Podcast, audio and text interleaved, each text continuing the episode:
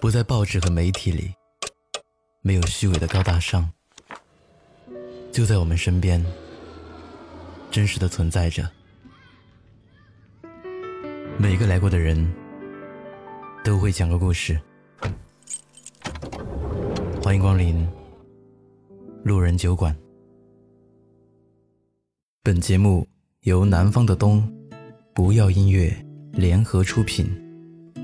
你好。我是程东，我在不要音乐 APP 等你来听我的故事。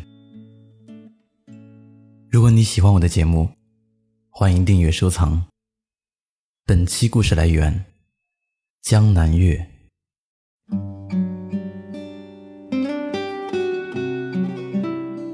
一九七八年四月，一个春日的午后，二十九岁的村上春树。躺在神宫球场的外场席上，喝着啤酒，看着棒球比赛。场上击球手戴夫·希尔顿打出一记漂亮的二垒打。阳光那么好，仿佛天气一般。一个念头在清脆的击球声中冒出来：没准儿，我也能写小说呢。若干年后的某个清晨，东京港区的一条寂寞小路上。村上春树正在慢跑，他留着小男孩发型，穿着一套专业运动服，脚踏阿瑟式的轻便跑鞋。从他健硕的手臂肌肉上，你很难想象他是一个六十九岁的人。跑步结束，他回到南青山的一座普通六层写字楼的楼顶，开始了写二十页小说、阅读、听音乐的单调生活。多年前午后的那个念头，最终将他带上写作这条孤独而自由的路上。路两旁是鲜花掌声，还是读者扔的烂番茄呢？他到底能不能获得诺贝尔奖？村上春树并不在意吧。村上家一直在日本最开放、经济最发达的阪神间地区生活。日本的第一家咖啡厅。第一个日产蒸汽机车，第一支爵士乐队等等现代化社会的标志，都出现在这片区域。但这里并不是一片现代化的钢铁丛林，有山有水有森林。可以说，日本的工业无论多么发达，对自然之美的追求和维护，从未变过。四九年出生的村上春树。则是日本战后的第一个婴儿潮中的一员。这代人被称为“团块时代”，他们中绝大多数人都是积极向上、勇于创造，同时对旧时代的道德观和价值观敬而远之。他们既是日本战后重建的主力军，更是现代日本经济和文化价值观的建立者。跟他们比起来，村上春树。无疑是一个异类。他从小热爱阅读，却对学校的教育毫不感冒。在他看来，游泳、听爵士，和摇滚、看电影，和英文小说，带着猫咪散步，都远比学校学习更重要。所以他的成绩不上不下，在升学高中里也丝毫不在意高考的压力。与这位同学对比鲜明。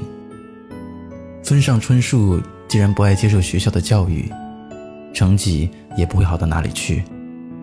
第一年高考没有考上大学，复读一年进入早稻田大学的电影戏剧系。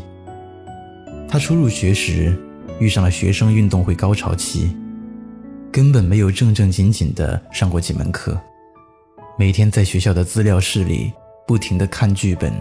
看电影，学运风潮略平，他便四处打工赚取生活费，也不断增加自己对世界的认知。可以说，他的大学教育是自我完成的。一方面，他完成了自己的社会教育；另一方面，他坚持了电影和剧本上的专业基础。还未从大学毕业。二十二岁的他打工的时候遇到一个女孩，交往不久，便决定要结婚。村上春树和妻子都太知道自己是什么人了。为了实现理想，他和太太同时打了好几份工，拼命攒钱，再加上找亲友们东拼西凑的借，终于在1974年开了一家爵士音乐酒吧。可是酒吧也不是那么容易做好的。开店初期，他和妻子。过着惨淡经营、努力还债的生活，在最艰难的时候，房里用不起暖气，村上就盖着全部的衣服，抱着猫睡觉。他在一场演讲中，用最后几句为自己明志：我们不能畏惧做梦，不能让我们的脚步被名为效率及便利的丧犬们追上，必须以坚定的脚步。成为一个不断前进的非现实梦想家，而他做的梦是什么呢？我想最大的一点，就是活出一个人本来的样子。在他的新书《假如真有时光机》中写道：“人生是一条单行线。假如真有时光，你想实现什么愿望？不确定为什么要去，正是出发的理由。”一帆风顺的话，就失去了旅行的意义。这就是所谓的旅行，所谓的人生。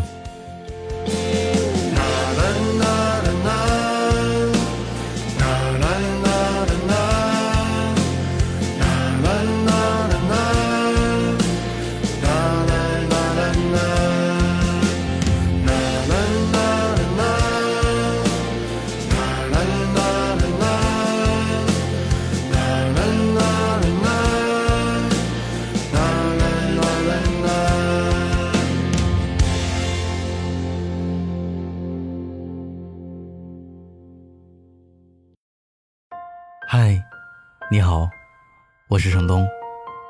今天你过得还好吗？你可以在微信里搜索公众号“南方的冬”，只要你需要，我都陪在你身边。